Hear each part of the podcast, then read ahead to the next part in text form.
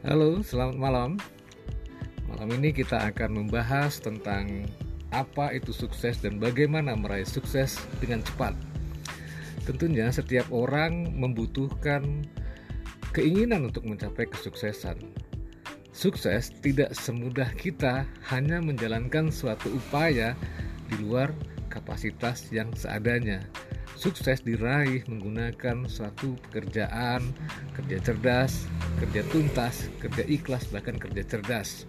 Untuk itu, seseorang yang ingin betul-betul mencapai kesuksesan yang maksimal membutuhkan suatu tekad, komitmen, konsistensi, kejujuran kepada dirinya sendiri, dan memiliki suatu target yang terukur. Untuk itu, sukses tidak ditempuh oleh orang biasa, sukses hanya diraih oleh orang-orang yang memang mempunyai mental pantang menyerah untuk mencapai apa yang dia inginkan. Mungkin itu yang perlu kita pikirkan bersama. Dan tentunya orang-orang sukses sendiri tidak memiliki pola pikir-pola pikir yang begitu-begitu saja.